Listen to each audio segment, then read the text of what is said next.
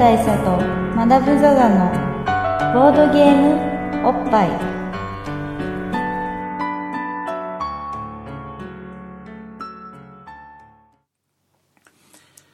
はい。で、えー、すごいな、この話。めっちゃ時間かかることが分かりましたね。あのー、ちょっと無茶なことを始めたなっていうふうに今思ってますけど、まあでも一応始めたからには行きましょう。えー、っと、この話、まあ皆さんもそう、そうだと思いますけど、あの、ポッドキャストなんで、あの、全然一気に聞く必要ないですからね。あの、暇な時に細切れで聞いてもらえば全然、あの、いいです、僕は。えー、っと、でもまあ話してる僕の方はちょっとだんだんクラクラしてきましたけど、えー、エフきゅうじゅういち が、まあ、あの、シリーズ化を見込まれて作られたけど単発で終わっちゃったと。で、じゃあどうするかってことで、えー、せんきゅうひゃくきゅうじゅういちねんの エフきゅうじゅういち に対して、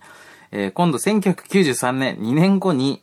えー、やっぱテレビっしょということになります。で、えー、機動戦士ビクトリーガンダムというのが、えー、きゅうじゅうさんねんに放送されます。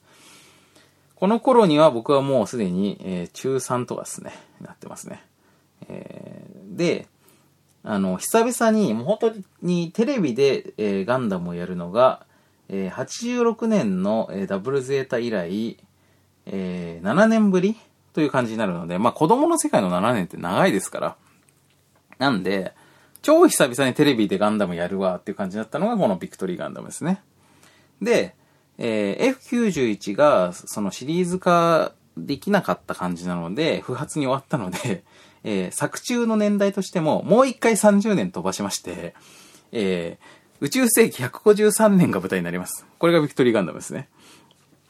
で、この エフきゅうじゅういち の時にその手法で、あのー、まあ、いわゆるリブートに失敗したわけだから、えー、もう一回同じ手法でテレビでやってもダメなんじゃねえかというふうに今となっては思いますけど、まあ、この時は、えー、あの、バンダイサンライズ的にはそういうやり方を取ったわけですね。まあ、いろいろあったんでしょう。で、えー、じゃああらすじを読みます。えー、宇宙世紀ひゃくごじゅうさんねん、多くのコロニーが群雄割拠する宇宙戦国時代であった。えー、そして、ザンスカール帝国の軍事組織ベスパが地球侵攻を開始した。しかし、ベスパの暴挙に対抗す、対抗すべく、民間有志による、えー、新生軍事同盟リガミリティアが立ち上がったというような感じになってまして、えーとですね、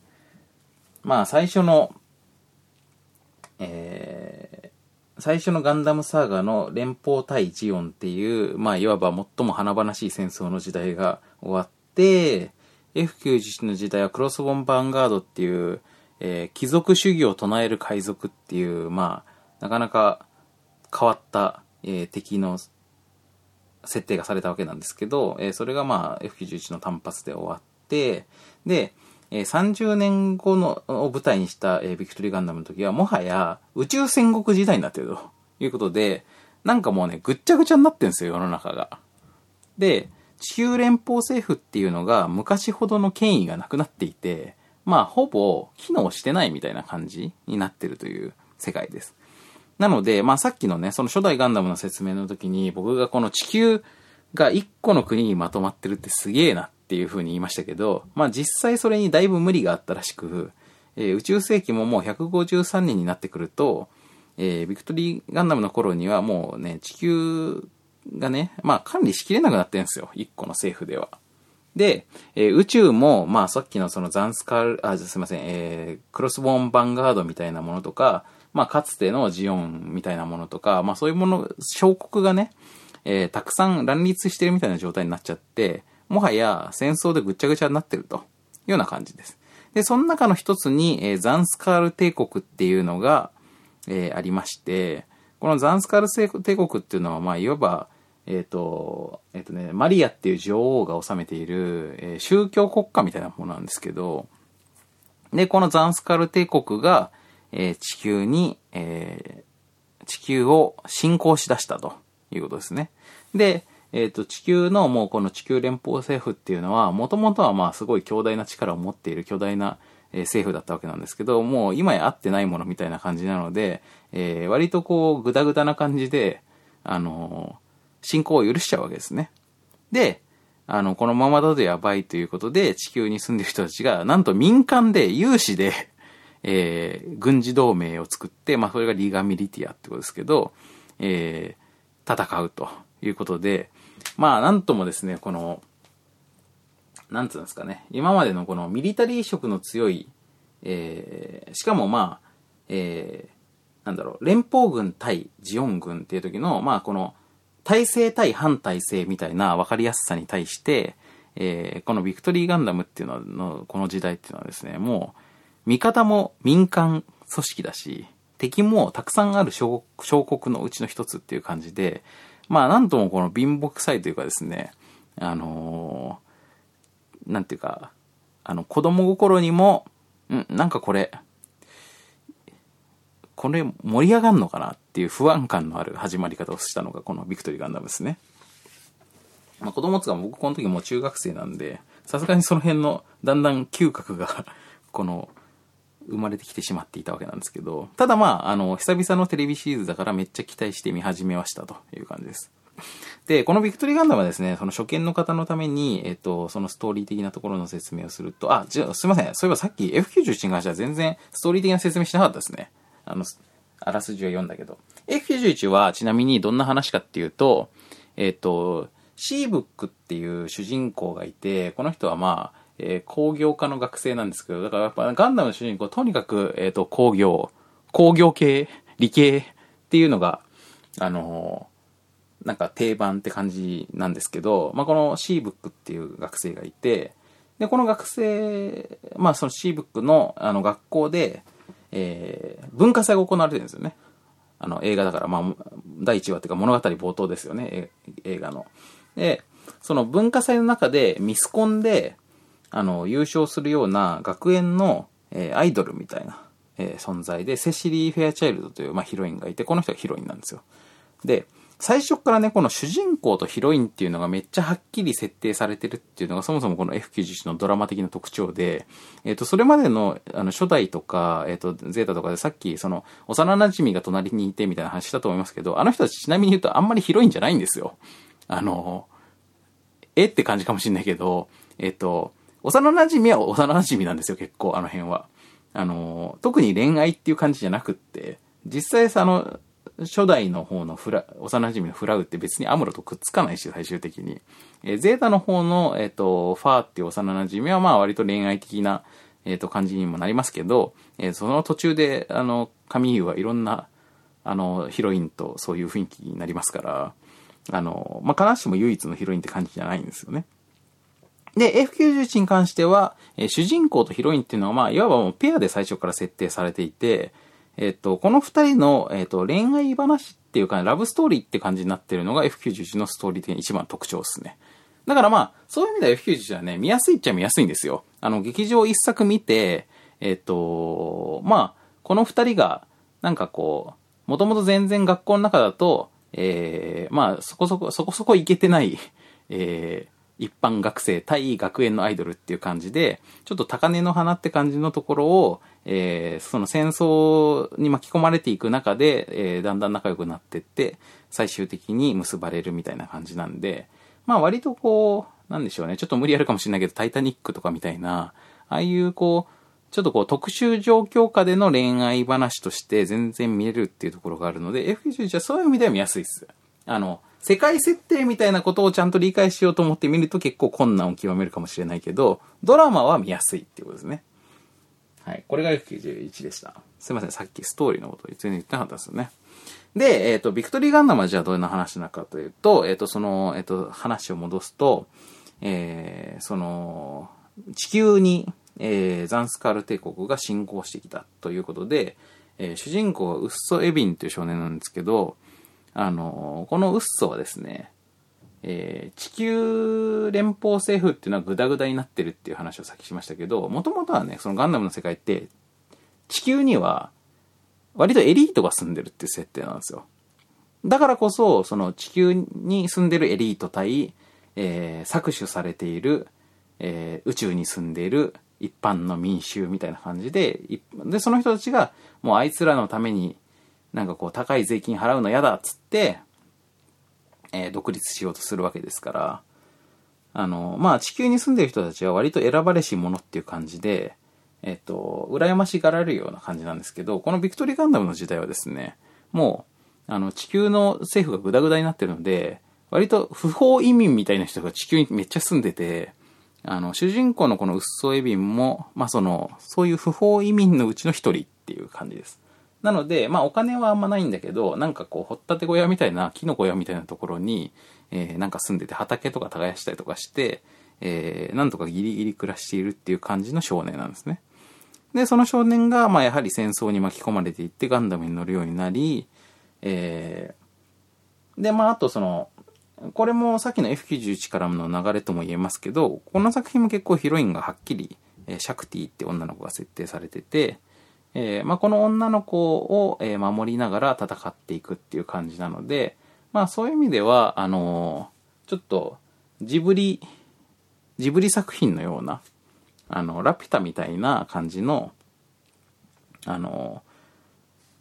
ー、まあ割と素朴な少年少女の冒険ものみたいな感じで見ることもできるっていう感じのが、F、このビクトリーガンダムです。ただこのビクトリーガンダム、さっきからまあ見ることもできるとか、最初はこういう感じで始まったとか、まあすごく期待はしていたとかみたいな、ちょっとあの微妙な言い方が多いのは、えっと初めて見るガンダムとして最もおすすめしないランキングいちい、おすすめしないランキングいちいに結構カウントしてもいいかなっていうのがこのビクトリーガンダムで、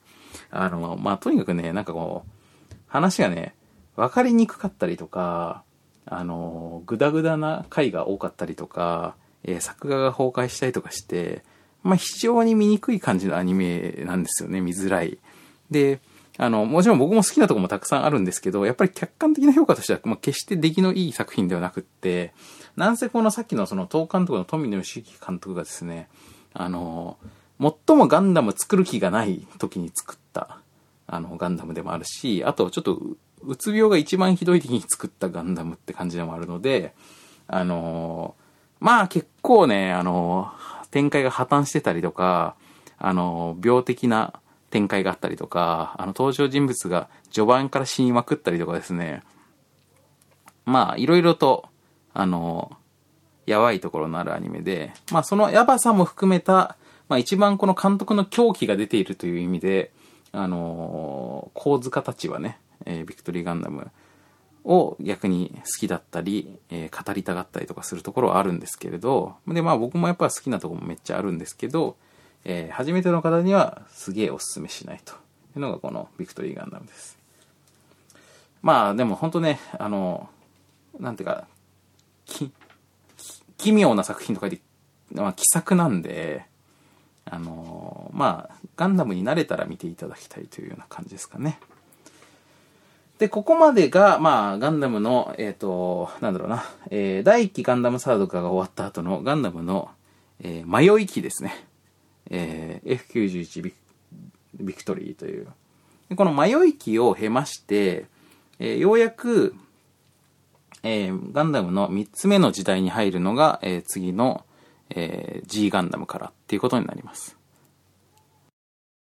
はい、えー、というわけで、次が機動武闘伝 G ガンダムなんですけど、これ、やばいな、この、ちょっとだんだん頭クラクラしてきましたね。一人でこんだけ喋ってると。しかもまだ結構、あれこれ半分ぐらいしか言ってないんじゃないかな。まあ、これは、あの、ボッパイにありがちなこととして、後半に行くに従ってすごく雑になっていくというような形で、えー、やっていけばいいんじゃないかなと今、密かに思ってますけども、あの、口には出しませんけどね。じゃあまあ、えっと、まだ続けますと、えー、機動武闘伝 G ガンダムというのが次の作品ですね。で、まあ逆に言うとですね、まあこの辺が、からが、えっと、ガンダムのシリーズ展開の面白いところって感じになってくるんですけど、えっと、まあ、ビクトリーまでで、この混迷期っていうのがあったわけなんですけど、G ガンダムは結構ここからですね、あの、実はこの混迷に対して、えー、一個風穴を開けた作品ということなので、かなり重要なものです。で、この機動武闘伝っていうタイトルが、今まで機動戦士ゼータガンダム、機動戦士ダブルゼータガンダムダブルゼータとかね、えー、まあ機動戦士ガンダム エフきゅうじゅういち とかですね、まあ機動戦士でやってたんですけど、機動武闘伝っていうタイトルを、サブタイトルが変わったっていうのは何を意味してるかっていうとですね、これは実は作品世界自体が全然別のものになったってことなんですね。今までガンダムはその初代をやって次にゼータをやった時に同じ作品世界の中で時間軸をずらして、まあ、まあ、いわば一つの、あの、架空の歴史年表の中で、えー、どんどんサーガをつなげていくっていうような形で、まあ、時々その時間を戻して外伝を作ったりとかしますけど、えっと、基本的にそういう形スタイルでやってきたのを、ついにここでやめます。で、まあ、これ確かに エフきゅうじゅういち でさんじゅうねん経たしてリセットしたよっつって、やっぱ、やっぱでもここからシリーズつな続けらんないわっつって、えー、もう一回さんじゅうねん飛ばして、えー、ビクトリーガンダムやって、ビクトリーガンダムも、えー、作品的にも商業的にも決して成功したとは言えんっていう状態になったら、じゃあもう一回さんじゅうねん飛ばすっていうのも、いやもうそれ、その手法ダメでしょっていうふうに、まあさすがに思いますよね。ね、なので、えー、っと、次に、ビクトリーの次に作った、でもこれ次の年ですけど、ビクトリーの次の年にせんきゅうひゃくきゅうじゅうよねんに作った、えっと、G ガンダムは、えー、全然違うやり方で、えー、監督も違うし、作品世界も違うし、そもそもが、あの、作品のテンション自体が全然違うものになっているということで、このあたりが、ま、結構面白いところですね。えー、機動武闘伝 G ガンダムどういう話かというと、えー、未来世紀ろくじゅうねん、えー、よねんに一度地球の主導権を勝ち取るため、各国代表のガンダム同士が戦うガンダムファイト。えー、そのだいじゅうさんかい大会に参加したネオジャパン代表のドモンカッシュは、ライバルたちと拳を交えながら友情を深め、人類の敵デビルガンダムに立ち向かうということで、えー、まあこの、まあ、ちょっとこの設定を聞くだけで若干吹くところがあるような気もしますけど、もう僕らはもはや慣れてしまいましたが、あの、これ確かね、僕も初見の時に、っていうかまあ初めてこの設定を見た時には結構目を疑ったんですよね。あの、まあガンダムの世界っていうのはそれまでのこの初代から始まって、えー、ロボットアニメなのに結構リアルな世界とか、まあ大人が見てもあんまり恥ずかしくないようなちゃんとした エスエフ 的、戦記的な、戦記物的なね、設定が中で、えー、やっていくということで作られて、まあそれがアイデンティティになってるシリーズだったのにもかかわらず、この G ガンダムの時に、あえてそれを捨ててですね、あの、子供向けのロボットアニメに立ち返ったわけですよね。で、よねんに一度、地球の主導権を勝ち取るため、各国代表のガンダム同士が戦うガンダムファイトということは、えー、まあこれね、いわばね、オリンピックですよ、要するに。その、オリンピックみたいな感じで、よねんにいっかい、この世界では、えー、国の代表のガンダムが一機出て、出てくるんですよ。えー、日本代表、何々ガンダム、みたいな感じで。えーで、アメリカ代表何々ガンダムとかね。で、そのガンダムたちが、えー、バトルロイヤル方式でそれぞれ戦って、えー、いちいを決めるみたいな感じですね。で、最後に勝ち残ったガンダムが、の国が、その後、えー、よねんかん、えー、人類の、えー、リーダーになると。という、無茶な、えっと、世界で、で、まあ、このせ、じゃあその世界っていうか国、国にアンダーってなるんですけど、えっと、さっきまでのね、宇宙世紀だと地球連邦政府っていうのがあって、えー、一個一個の個別の国っていう概念はもうほぼ消滅してるっていうのがまあ、ガンダムの世界なんですけど、えー、この、今回のこの機動武闘伝 G ガンダムの世界っていうのは逆にこう、今の、あの、我々が住んでるこの国とほぼ同じ分割の国が、えっと、ちゃんと存在していて、ただし、えー、日本ではなくネオジャパンっていうかね、アメリカではなくネオアメリカという感じになっていて、えー、それぞれの国が、えっと、スペースコロニーとして地球の周りにあって、地球には基本人はあんま住んでないというような感じになってるんですね。で、じゃあそのネオジャパンってどんなものかっていうと、えっと、そのガンダムに出て、これまでのガンダムに出てきたような円筒形のスペースコロニーではなくって、えっとね、まあ日本列島あるじゃないですか、僕らが知ってる。本州とか四国とかある。この日本列島がほぼそのままの形で宇宙に浮いてるっていう形です。これがネオジャパン。で、このネオジャパンのリード、あの、代表として、今回のだいじゅうさんかい大会に、ガンダムファイトに出てきたのが、えー、主人公ドモンカッシュと、えー、それの、えー、乗る、えー、シャイニングガンダムというのが、まあ、日本代、ネオジャパン代表なんですよね。で、まあ、シャイニングガンダムってどういうものかっていうと、えっと、まあ、これは割と普通にガンダムっぽい形なんですけど、ただまあ変形してより侍っぽい形になるっていうのがあって、ここで日本のご当地っぽさを出してるんですけど、で、まあガンダムってもともとその鎧兜とかを割とモチーフにしてデザインされてるので、初代から。あの、そこはそんなに違和感ないんですけど、それ以外のね、例えばアメリカ代表のガンダムマックスターっていうのはアメフトの、あの、ユニフォームの形をしていたりとか、えー、ドラゴン、中国、ネオチャイナ代表のドラゴンガンダムは、えー、まあ、竜、竜がモチーフですね。あと、まあ、その三国志とかに出てくるような、中国風の鎧兜だったりとか、えー、ネオフランスのガンダムローズっていうのは、まあ、フランスなんで、まあ、ナポレオン風?ナポレオン的な感じの、あの、形をしてたりとかですね。っていう感じで、えー、まあ各国のそのお国柄を生かした、えー、ご当地ガンダムっていうのがもう大量に出てきて、まあこれもまあさらにガンダム、その番組後半になってくると、えー、完全にこう単に、なんだろう、えー、カニの形したやつとかですね、えー、なんだろう、エビの形したやつとかですね、えー、まあコブラガンダムとかね、その、これネオインド代表ですけど、えー、ネオシンガポール代表のアシュラガンダムとかですね。もうだんだんこうちょっとタイムボカンシリーズかなって感じがしてくる、あのー、デザインのガンダムもガンガン出てくる。まあネオエジプト代表は当然ファラオガンダムですしね。っていう感じで、あ、ね、これがいいんだよな。このネオオランダ代表のネーデルガンダム。風車の形をしてるんですけどね。まあこういう感じで、あの、今までのガンダムだったら完全に怒られたであろう、えー、悪ふざけというか、えー、悪ふざけ的なデザインの、えー、ガンダムたちが次々と、しかも、というかね、しかも全部ガンダムだからね。今までは、まあ、その、モビ、も、その、ガンダムの世界っていうのは、巨大ロボットのことをモビルスーツと呼ぶことで、えー、リアリティを担保していたわけなんですけども、その、モビルスーツっていう呼称を、まあ、ほぼもう使う、まあ、モビルファイターっていう言葉が一応あるにはあるんですけど、えっと、ほとんど作中で使われなくなって、えー、ロボットの、巨大ロボットのことをガンダムと呼ぶっていう感じになってるんです、この世界。なので、より子供っぽい方向に、えー、進化していったということですね。で、まあ、でもこの、あのー、設定がですね、あのー、やっぱり、あまりにも突き抜けていたため、えっと、それまでの、えっと、ガンダムファンからは、まあ、完全にこの時、えー、ソース感を食らったわけなんですけども。で、まあ僕、さすがの僕もこれを見始めた時には、マジかという風になって、えー、しかもまあ一番この、なんとか、その、中、中学生とか、中さんとか、高いちとかそんぐらいだったんで、あのー、なんとか、一番こういうものがね、受け入れがたい思春期ですから、あのー、ほんとね、どう捉えていいかわからないっていう感じに結構なったんですけど、あの、まあ、それでも見続けていたところ、結構半年ぐらい見るとね、だんだん面白くなってきたんですよ、この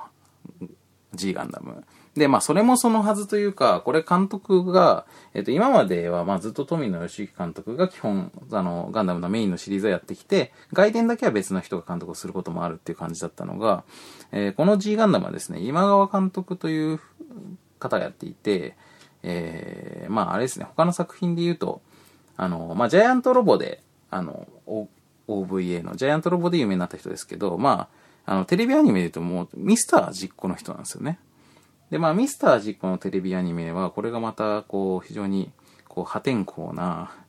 えー、っと、まあ、ぶっ飛んでる演出の数々で知られているシリーズだったわけなんですけど、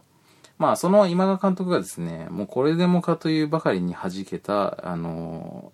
ストーリーだったので、あのー、まあ、G ガンダムはね、普通に面白いです。見たら。見たら絶対面白いという風に初めて言える。えー、まあ、初めて言えるっていうか、こう、初代ガンダムにと同じような感じ、同じようなっていうか全然眺めは違うんだけど、えっと、とりあえずこれだけ見て面白いっていう風に言えるのが G ガンダムかもしれないですね。ただまあ、あの、いろいろなガンダムがある中で、これこそガンダムですっていう風に言って見せるにはちょっとあまりに異色さがすぎますけど、ただまあ、あの、安心しておすすめできるアニメであるっていうふうには言えるかもしれないです。で、しかも、あのー、前半はまあ割といちわ完結の、毎回こう敵が、どっかの国のガンダムが出てきて、それを主人公が倒すっていう感じの、すごいわかりやすいいちわ完結の話が続くんですけど、だんだんですね、後半に行くに従って、あのー、全体を通じたこう、あのー、シリーズ共通の、あの、ストーリーラインとか、あのー、まあ全体を通じての敵とか、えー、物語性っていうのがだんだん見えてきて、最終的にはめちゃめちゃ熱い話になっていくので、あのまあ、これも番組を見始めた時には予想だにしてなかったことですけど、もう番組の最後の方のね、もうよんわとかはね、毎回号泣ですよ。っていうような、あの、まあ、熱、バカバカしくも熱い、泣ける話というような感じに最終的になっていくので、もうこのね、G ガンダムは、あの、始まった時のもう、とにかくそれまでのこう、ガンダムの文脈とか、あの、いろんな人たちのこう、難しい事情みたいなものを、作品のパワーだけで、あのぶっ飛ばしたということで、これはもう超傑作と言わざるを得ないと思います。だからまあ多分初代ガンダムを作ったっていうのはまあもちろんその本当にものすごい偉業ですけど、えっとその後のまあゼータダブルゼータ逆襲のシャアって、まあ、これは僕からはまあファンなのでどれも好きだけど、あの初代ガンダムを作ったようなのとはまた全然別種の、まあこれはシリーズをこうなんていうか、まあ、継続運営していくっていうような発想での作りですけど、この G ガンダムっていうのはまあそれとは全然違って、全く新しいものを作るんだと。しかもこのシリーズっていうものの中で新しいものを作るのってやっぱ難しいんですよね。やっぱその、そこまでの足かせがめっちゃいろいろあるわけだから。で、それで実際失敗しているのがそれまでの エフきゅうじゅう とかビクトリーとかでは実際、まあ富野監督自身もなかなかうまくやれなかったわけで。で、それに対してその別の人がここまで思い切った一球を放れたっていうのはもう本当にこれは偉業だなとしか言いようがないですね。で、まあ、だからこの G ガンダムによって、えー、ガンダムは混迷期を一回脱するという感じになるというのが、まあ僕の捉え方ですね。まあ実際多分商業的にもそうだと思うんですけどね。あの、G ガンダムでようやくもう一回売れたっていう感じもあると思います。まあで、まあしかもね、この話、ここの設定ってまあ超バカバカしいし、なんかすごい飛び抜け、なんかこう突き抜けてるんですけど、ただまあ実はここまで今まで語ってなかった話として、あのー、ガンダムの人気は、実はこの裏で、その、裏を支えるようにですね、エスディー ガンダムっていうのがあったんですよ、ここまでに。で、まあ、各言う僕も、やっぱりその初代とか、ゼータとかの頃、まあ初代の頃はバブバブキーですけど、えっと、ゼータとかダブルゼータの頃とかも、ガンダムのお話ははっきり言って理解できてないんで、小いちとか小にとかなんで。なので、ガンダム、その、モビルスーツが出てきてかっこよければそれでよしっていう感じで、あの、カミーユとかのですね、結構こう、七面倒くさいドラマの部分とかは早くこの話終わんねえかなと思って、あの、ロボット出てこねえかなと思って見てたような感じなので、えー、そういうこう、あの、ちびっこガンダムファンたちは、実は エスディー ガンダムの方が好きだったんですよね。エスディー ガンダムっていうのはまあ、あの、可愛くデフォルメされた等身の低いガンダムですよね。今も、あの、おもちゃとか出てますけど、だから、もともとはガチャガチャで、あの、出てたシリーズですけど、あの、まあ、この エスディー ガンダムの人気っていうのが、えっと、もともとベースにあって、で、ガンダムの中で、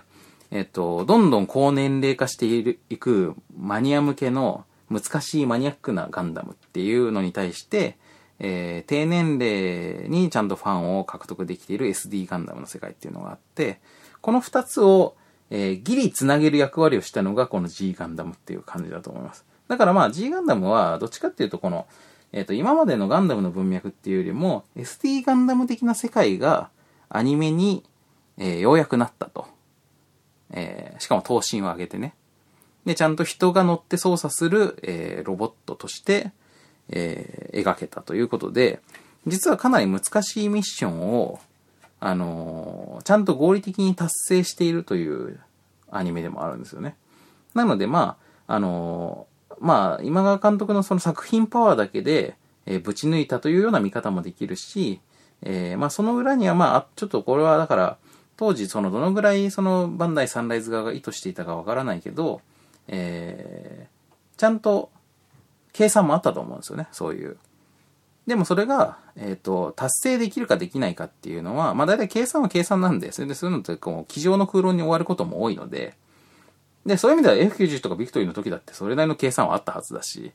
で、それを、えー、じゃあもうあとは、えー、ありますよね、ボードゲームでも戦略としてはちゃんとこれは正しいことをやっとると。あとはダイス運次第だとか、ここでそのカードが引けるか引けないかだとかみたいな、えー、最終的には、えー、なんていうか念力で勝つしかない。っていう状態でちゃんと念力を出したっていうのが、まあ G ガンダムだと思いますね。はい。というのがまあ G ガンダムです。えー、せんきゅうひゃくきゅうじゅうよねんですね。フィクトリーガンダムの翌年。だからいちねんごにね、ビクトリーで、えー、ビクトリーっていうのは、いわばこの規定路線のガンダムを作り続けてきた中での最終的な最も大きなツケを払った、えー、シリーズってことになると思いますけど、それの翌年にこれだけよく大きなチャレンジができたなっていうのは本当ビビりますよね。これが、えっと、G ガンダムです。はい。では、この流れで、えー、次に新機動戦機ガンダムウィングの話に行きますけども、えー、ちょっとその前に飲み物を飲ませていただきます。あー、これ大変だな。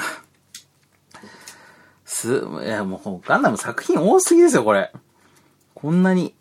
こんなに時間かかるとは思わなかった。けど、まあ、でも、やり始めたから最後まで行きますけど、えっとね、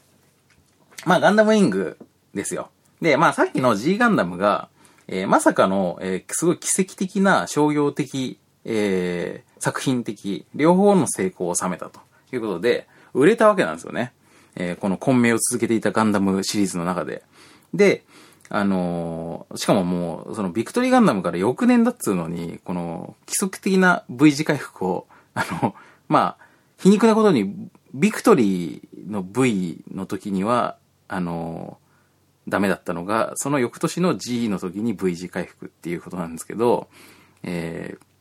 ー、で、次ウィングですよ。で、ウィングもだから G ガンダムの翌年なんですけど、新機動戦機ってついてるように、これもまた宇宙世紀の、まあ、その機動戦士ガンダムの世界の話ではなくって、全然独立した世界の話として作られています。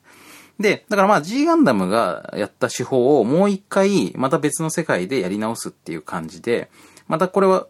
あの、新しいシリーズ展開の仕方がここで確立したわけですね。初代からゼータ、ダブルゼータ、逆者っていう風にこう続いてきたこの、えっと、最初のガンダムのサーガっていうのは、えー、共通の世界の中で、えー、別の主人公、別の時代の話をするっていう感じで、手法が確立されてたわけなんですけど、えー、ビクトリーでそれが一旦終わって、えー、G ガンダムからはもう全部別の世界です、ほぼ。なので、まあ、逆に言うとどっから見ても大丈夫だし、あのー、そのいちねんかんならいちねんかんのテレビシリーズの中でほぼ話は完結するように作られてるっていうことですね。ただまあその、そうなだけにそれぞれのシリーズごとにそのカラーの違いというのはめっちゃはっきりあるので、えー、まあどっから見ても大丈夫だけど自分に合う、自分が興味持てるカラーのやつを探すっていうのが結構大事かなって思います。で、ウィングはじゃあどういう感じのカラーなのかというと、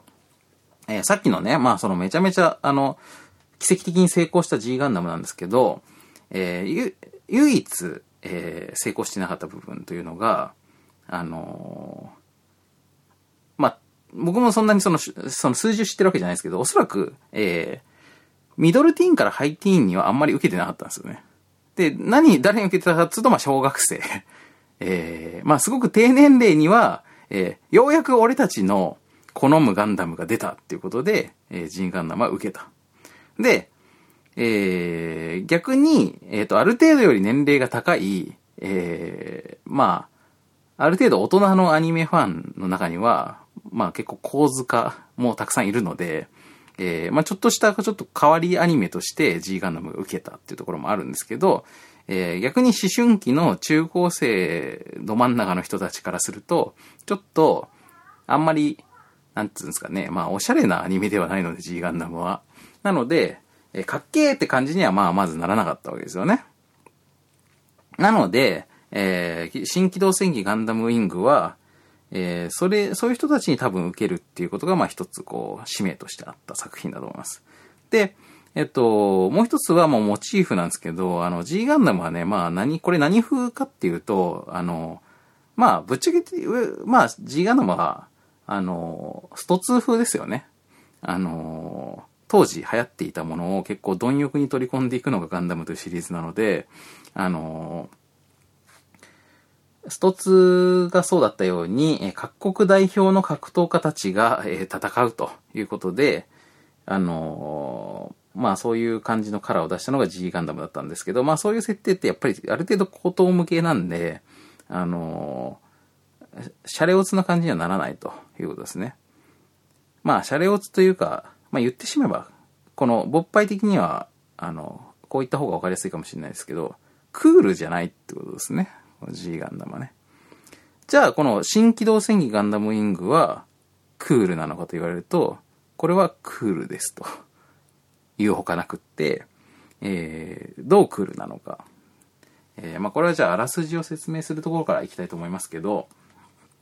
えーまあ、また読みますよ。えー、アフターコロニーせんきゅうひゃくきゅうじゅうごねん、秘密結社オズによる圧倒的な軍事力を背景にした地球圏統一連合の圧政が続く中、コロニー居住者たちは自衛手段としてオペレーションメテオを発動した。それぞれのコロニーから地球へ向かってごきのガンダムが降下した。ということで、まあこれはいろいろなクールさをはらんでいるあのプロットだということが、まあわかる方にはわかるんじゃないかと思うんですけど、えっとですね、まず、あのー、まあこれまでのガンダムの話っていうのだからまあ初代ガンダムかな、最初のガンダムの話っていうのはあの地球の側がえっと主人公側だったんですよね。でこれでかい国じゃないですか。で敵側がジオン軍でジオンはちっちゃい国だけどモビルスーツってものがあったから地球連邦政府に対して、えー、なんとか戦いましたというような感じなんですけど、でもそうじゃなくて今回のガンダムこのガンダムウィングはあの、地球側が敵なんですよね。で、えー、地球がすごく強大な力を持ってコロニーを支配してくると。で、それに対して、えー、反逆の呪しをあげ、あげる、えー、コロニーたちが、えー、ごこコロニーがあるんですけど、このごこのコロニーがそれぞれガンダムを作って地球に送り込んだんですよね。で、あのー、まあ、つまり、これは、まあ、一般的に言ったらテロ行為なんですけども、あのー、まあ実際この主人公のはたちはだからごにんの少年たちなんですけど、ごにんの少年たちがそれぞれえそれぞれの国のえまあそのコロニーのえまあ反抗のためのこう呪しを上げる意味でえごきのガンダムにそれぞれ乗って地球に送り込まれて、でまあさっきのその秘密結社オズっていうまあその強大なねえ地球圏全体を支配しているえー、でかい組織に対して、えー、勝ち目のない戦いを挑むというのがこのガンダムウィングです。やっぱこのね、反逆とか勝ち目のない戦いとかっていうところに、まずこのクールさっていうのを皆さん、あの、感じてもらえると思うんですけど、まあ、さらにクールなことっていうのをこう、えっ、ー、と、触れていくと、えー、ごにんの少年。ごにんの少年はね、えー、まあ、ガンダムパイロットとして育てられてるわけですけど、この前のガンダムっていうのはこのテロ、兵器なので、テロリストなんですよね。で、えー、戦闘訓練をめちゃめちゃ仕込まれている、もう、なんていうかまあ、生きる兵器ですよね。として、えー、育てられたごにんの少年。で、このやっぱりこのね、戦闘訓練を受けている悲しい少年たちっていうのは、これ自体まあやはり、えっと、僕の中の不女子心みたいなものが、あの、ご飯何杯かいける感じにやっぱりなりますよね。で、しかもこのごにんがそれぞれ別々に使命を帯びて地球に降下してるんですけども、あのー、まあ、もともとはこう、だから別に仲間ではなくって、それぞれ別々の秘密任務のために来てるわけだから、まあ、いわば敵でさえあるような感じなんだけれども、えー、だんだんに、こう、実は共通の目的を帯びていることが分かっていって、えー、お互いにひっついたり離れたりしながら友情が芽生えたり、芽生えなかったりしていくということで、このごにんがですね、まあ、地球上でいわば、えー、出会ったり離れたり、ひっついたり離れたりするわけですよ。この辺もやっぱり僕の中のこの不女子心も、まあまたこれでご飯何杯かいけますよね。で、さらに、えー、まあさっきのこの、このごにんの少年たちなんですけど、例えば主人公はヒーローっていう少年なんですけど、ヒーローユイね。で、えー、ふたりめがデュオ、デュオマックスウェルですね。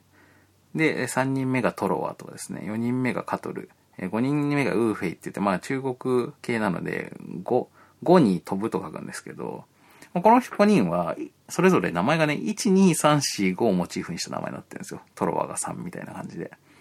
この、こういう引っ掛け方。これがまた、クールじゃないですか。で、えー、あと、まあネーミングって意味で言うと、例えば敵モビルスーツの名前とかも、えー、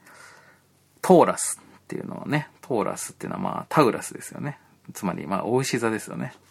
とか、リオーっていうのはレオですよね。なのでまあ、獅子座。えー、パイシーズっていうのはビスケスなのでまあ、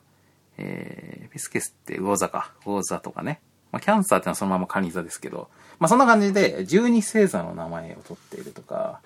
まあ、こういうところとかね、まあ、さっきのあと、そのオズっていうネーミングで、まあ、ドロシーってキャラとかも出てくるし、まあ、こういう、えー、オズの魔法使いから取っている、えー、ネーミングとかですね。まあ、とにかくいろんなところが、えー、クール。クールだし、えー、クールな俺たちをホットにさせてしまうような感じのコンテンツだってことですね、このガンダムウィングは。で、まあ、一応そのだいいちわのあらすじ説明みたいなのもしますと、えー、まあ、その主人公のヒーローユイがね、えー、まあ、ウィングガンダムっていう、このガンダムウィングだからね、この番組タイトルが。ウィングガンダムっていう、あの、ガンダムに乗って地球に降りてくるわけですわ。で、降りてくるんですけど、まあ、降りてくる途中で、まあ、あれこれ戦闘とかがあって、えー、海に落下しちゃうんですよね。ガンダムごと。で、そっから命からがら脱出して、えー、浜辺に出てくると、そこに、あのー、ヒロイン、ヒロインの女の子に、えー、会っちゃうんですよ。で、えー、リリーナっていうヒロインなんですけど、で、リリーナと会っちゃう。で、会っちゃった上で、えー、まあ、そこで、その、少年はまあそこで一旦こう姿を消すわけなんですけど、まあその、しばらく後にね、そのヒロインのリリーナが通っている学校に、その少年が転校してくるんですよね。で、転校してきて、あれなんかあれはあの時の少年ではみたいな感じになるので、まあこれいわばこう、昔のラブコメ的な、えー、なんだろう、あの、あの、いっけない遅刻遅刻っていうので、こう、走ってて、ぶつかった男の子と、が、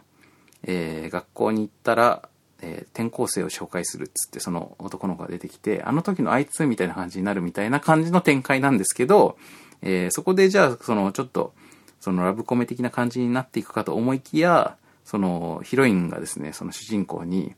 あのー、ちょっとみんなが聞いてないようなところで、ボソッと、お前を殺すって言われてですね。まあ、だからつまり主人公は、あのー、まあ、秘密任務中なので、えー、そのさっきの浜辺にから、命からが脱出してきた、海の中からね、ガンダムから脱出してきたっていうところを見られちゃった以上、このヒロインを生かしとくわけにいかないわけですよ。だから殺す宣言をするわけなんですけど、まあ、このお前を殺すっていう一言で、えー、だいいちわが終わるというこのクールな引き。まあ、ここに、やっぱり当時の、えー、中学生だった僕の中、高、高いちかな？高いちだった僕の、あのー、僕の中の腐女子が、だいぶ、ホット、ホットになってしまったってことなんですよね。まあ、これがガンダムウィングです。まあ、あのー、言ったらですね、まあ、このガンダムウィングは、えっと、これまた、えっと、売れまして、すごく。えっと、まあ、このガンダム市場においても、これがやっぱり、これもまた G ガンダムに続くまた別の快挙と言えると思うんですけど、えー、まあ、だいぶあざとい手をいろいろ使いながら、ちゃんと腐女子に受けたってことなんですよね。まあ、女の子に。まあ、その頃腐女子って言葉なかったような気がしますけど、あの、女性ファンを結構な感じでちゃんと獲得しまして、えー、実際同人ジャンルとしてもそれなりの、あの、でかいジャンルを確立して、えー、まあ、今もそこそこ続いている感じのシリーズですね、そういう意味だと。人気が。なので、まあ、このウィングはウィングで、そういう、えー、エポックメイキングな作品だったと。で、まあ、ちなみに、あの、この、だからまあ、何風っていうさっきのあの話で言うと、えっと、そうですね、G ガンダムはだから、ストツー風の格闘アクションで、えー、それまでし、あの、その時に流行っていた、まあ、その、えー、ストツーのね、各国代表のガンダムが戦うっていうのを取り入れたものだったんですけど、で、えっ、ー、と、演出としては、えっ、ー、と、ガンダム作ってるのと同じサンライズが、あの、作っていたミスタージッコの、えー、破天荒な演出を取り入れた、まあ、面白、面白熱い。で、最終的には泣けるっていう。まあ、ミスタージッコも最終的にめっちゃ泣けますから、まあ、っていうのが、まあ、G ガンダム。だから、まあ、まあ、そういう意味だと、ストツー風プラスミスタージッコ風のガンダムっていうのが G ガンダムだったんですけど、じゃあ、ウィングは何風なのかっていうと、やっぱり同じくサンライズが作ってる、あの、鎧伝サムライトルーパーというシリーズが当時あって、まあ、さ、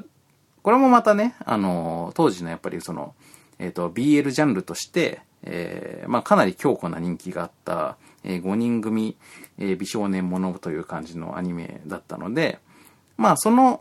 えー、風のガンダムというふうに言えるかもしれないですね。で、まあ実際そのサムライトルーパーと同じ監督が、えー、監督したというのがウィングなので、これはまあたもちろんたまたまではなくて意図的に行われた、あのー、キャスティングだと思うので、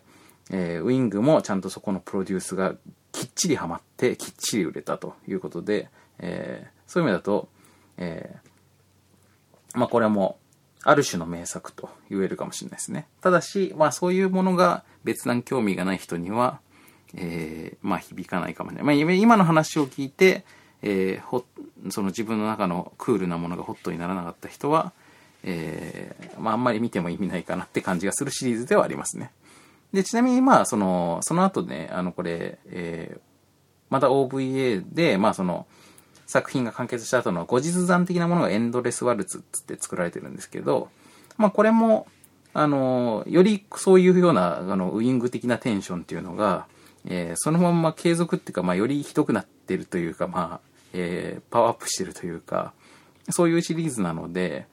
あの、まあ、これはまあ本当に、あの、ウイングを見た上で気に入った人がもう一回見ればいいんじゃないかなって感じのものではありますね。はい。これがまあウイングです。で、えー、G ウイングというふうに続いて、えー、まあ要はこううまいことあのー、リブートを果たした、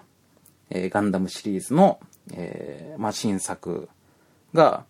えー、せんきゅうひゃくきゅうじゅうよねんの G、せんきゅうひゃくきゅうじゅうごねんのウイング、そしてせんきゅうひゃくきゅうじゅうろくねんに、えー、ここについたのが X ですね。で、この X っていうのは、えー、まあ、いわばこの G ウィング X っていうのが、まあ、さんぶさくみたいな感じで、えっと、テレビシリーズとしても一応この X で、あの、一回放送が終わる予定があったみたいなんですけど、もともとね。で、まあ、そういう感じで作られたのが X です。で、X はじゃあどんな感じの作品なのかっていうことを説明しますと、えー、X はですね、これも、じゃあ、モビルスーツ大全集のあらすじを読みますよ。アフターウォーいち、えー、アフターウォーじゅうごねん、えー、だいなな次宇宙戦争によって荒廃した地球では、史上最大の悲劇を生き延びた人々がたくましく復興しようとしていた。しかし、連邦と革命軍の亡霊たちは、再び地球圏の覇権を争うため暗躍を始めていたということで、えー、ガンダム X はですね、機動新世紀ガンダム X というタイトルですね。だからまた、えっと、G ウィングと同じように、また全然別の世界の話。で、全然別の世界の話なんですけど、これ X がまたちょっと変わっているのは、あのー、えっとですね、まあ、かつて戦争があって、それで人類が結構大変なことになりましたと。だけど、まあもう戦争は終わって、その後の話ですよっていうような感じになってるんですけど、その、かつてあった戦争っていうのが明らかにこの初代ガンダムの戦争、一年戦争ってやつに重ねるような感じで作られてるんですよね。で、その、えっと、戦後の話として描かれているのがこのガンダム X。なので、まあ戦後だからアフターウォーじゅうごねんって言ってますけど、まあ今までのこの、えー、なんだろう、えー、宇宙世紀ななじゅうきゅうねんとか、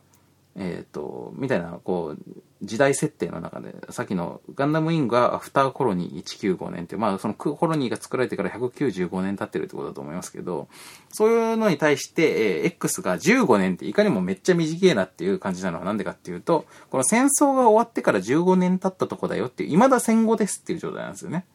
で、人類がもうほとんど滅びるか滅びないかみたいなやばい戦争の後で、えー、じゅうごねん経って、まあ戦後の結構ボロボロになってる地球の上でたくましく生きる人々っていう感じの話。で、あの、ガンダムもまあ出てくるんで、ガンダム X っていうのがまあまさに出てくるんですけど、これはその前の戦争の中で使われた、えー、兵器が今も残っていて、それをたまたま主人公の少年が手に入れるっていう感じなので、えー、まあいわばちょっとこうロストテクノロジー的なものとして扱われてるってことなんですよね。この辺がまあ結構面白いところであるということです。で、まあ先に言ってしまうとね、このガンダム X、あのー、まああんま人気がね、芳しくなくって、えー、途中でですね、さんクール目のところ、途中ぐらいで、えー、放送時間が夕方ごじとかだったのが朝ろくじとかにこう移動したりとかしてですね、明らかに、あ、これどうも人気ない臭いなっていうのがまあ誰から見てもわかるような感じだったんですけど、えー、その後ほどなく打ち切りになりまして、もう本当に結構ね、その、あの、初代ガンダムもさんクールで打ち切りになったんですけど、まあそれと、を彷彿とさせる、えー、見事な打ち切りを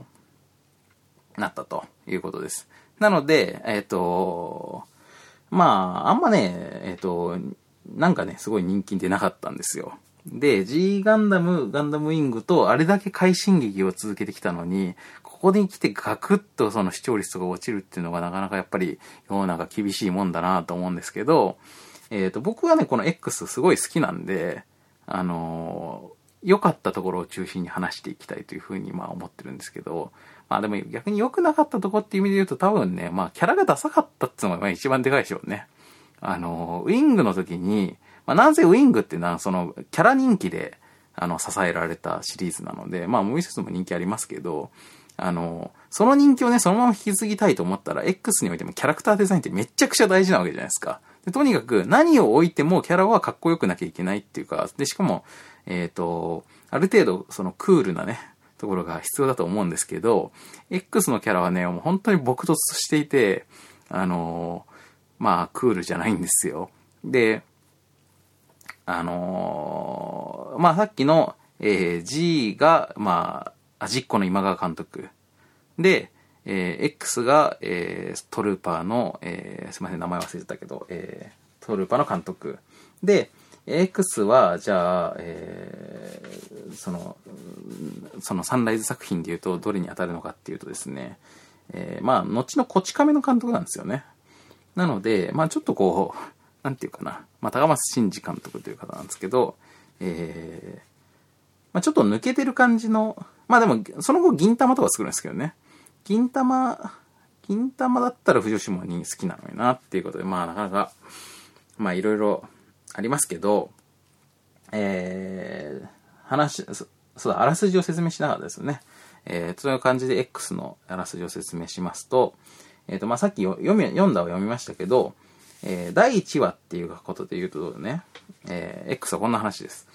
えー、ガロードっていう主人公がいまして、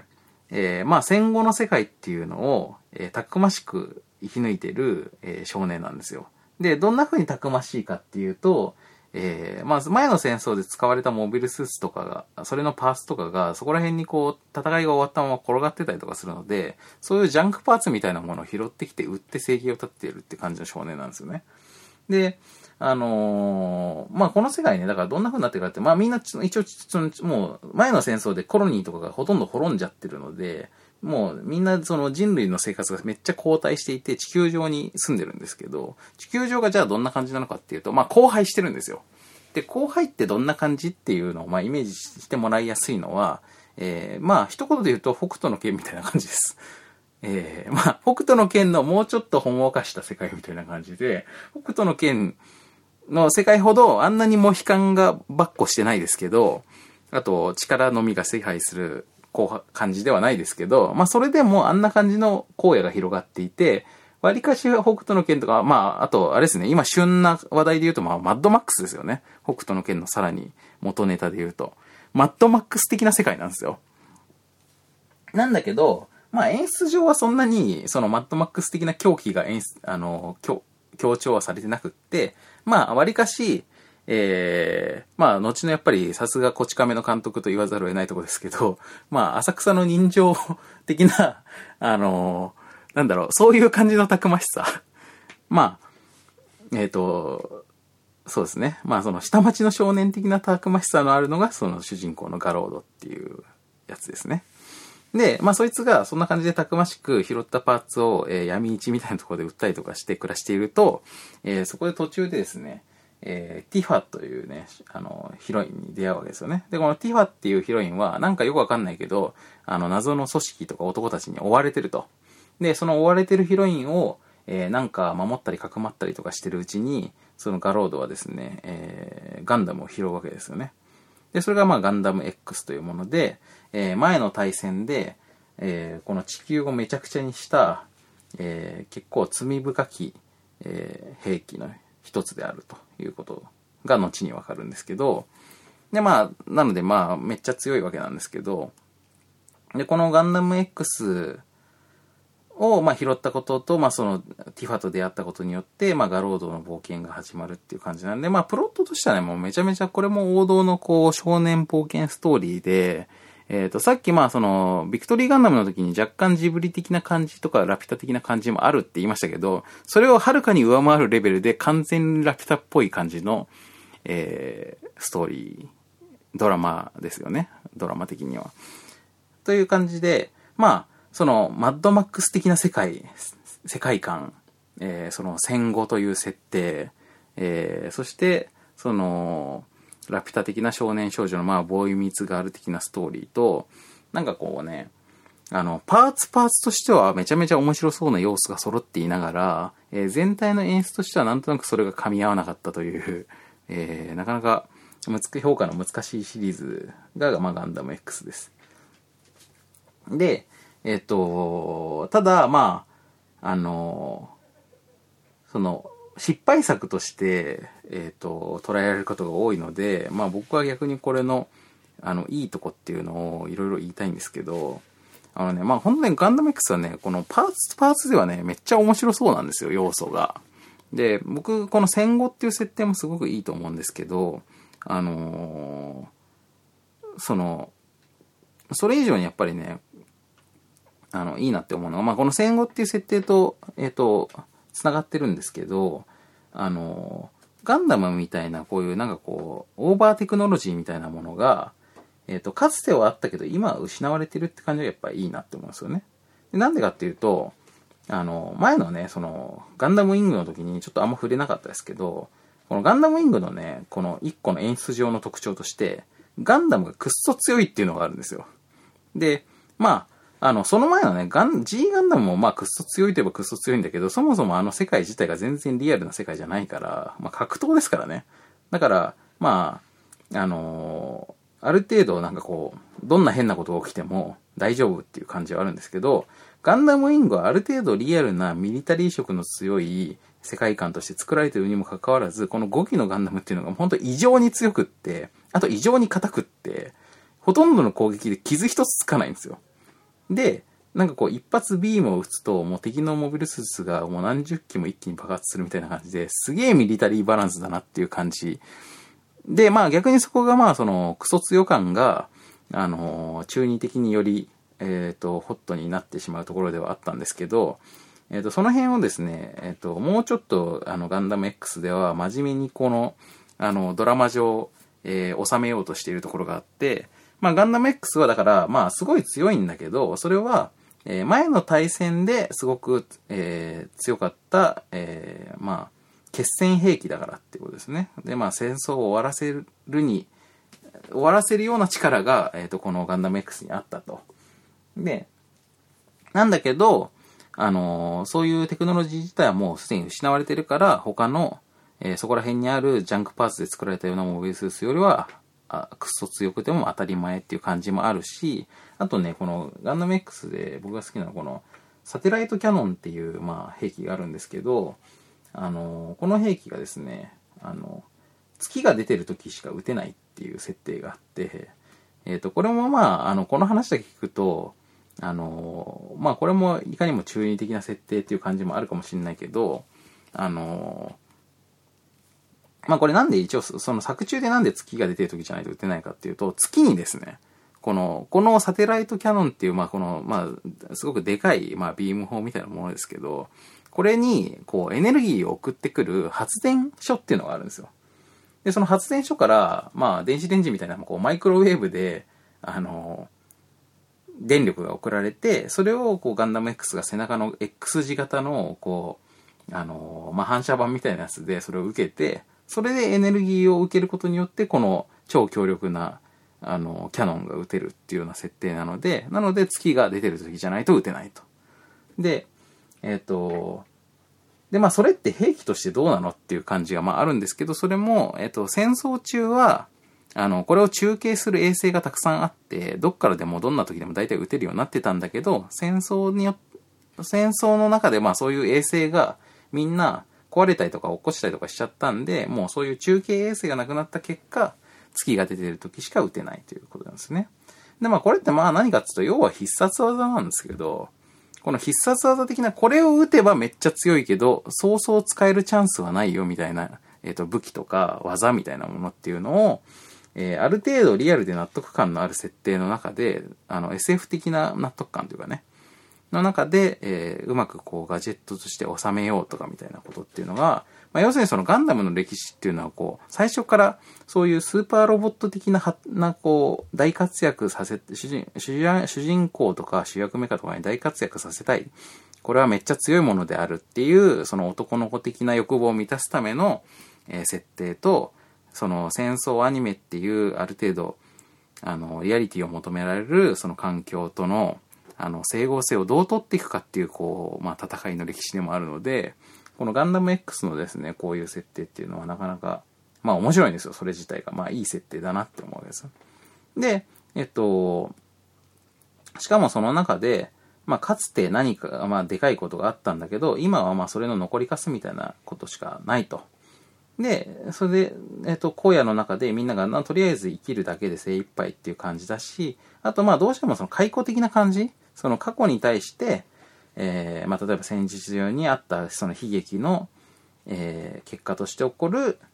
えー、まあ恨み恨みとかね、なんかそのいろんなドラマがあるわけですよね。で、そういうことを乗り越えて新しい時代を作っていこうとかみたいな、あのそういうこうちゃんとそのドラマとしても、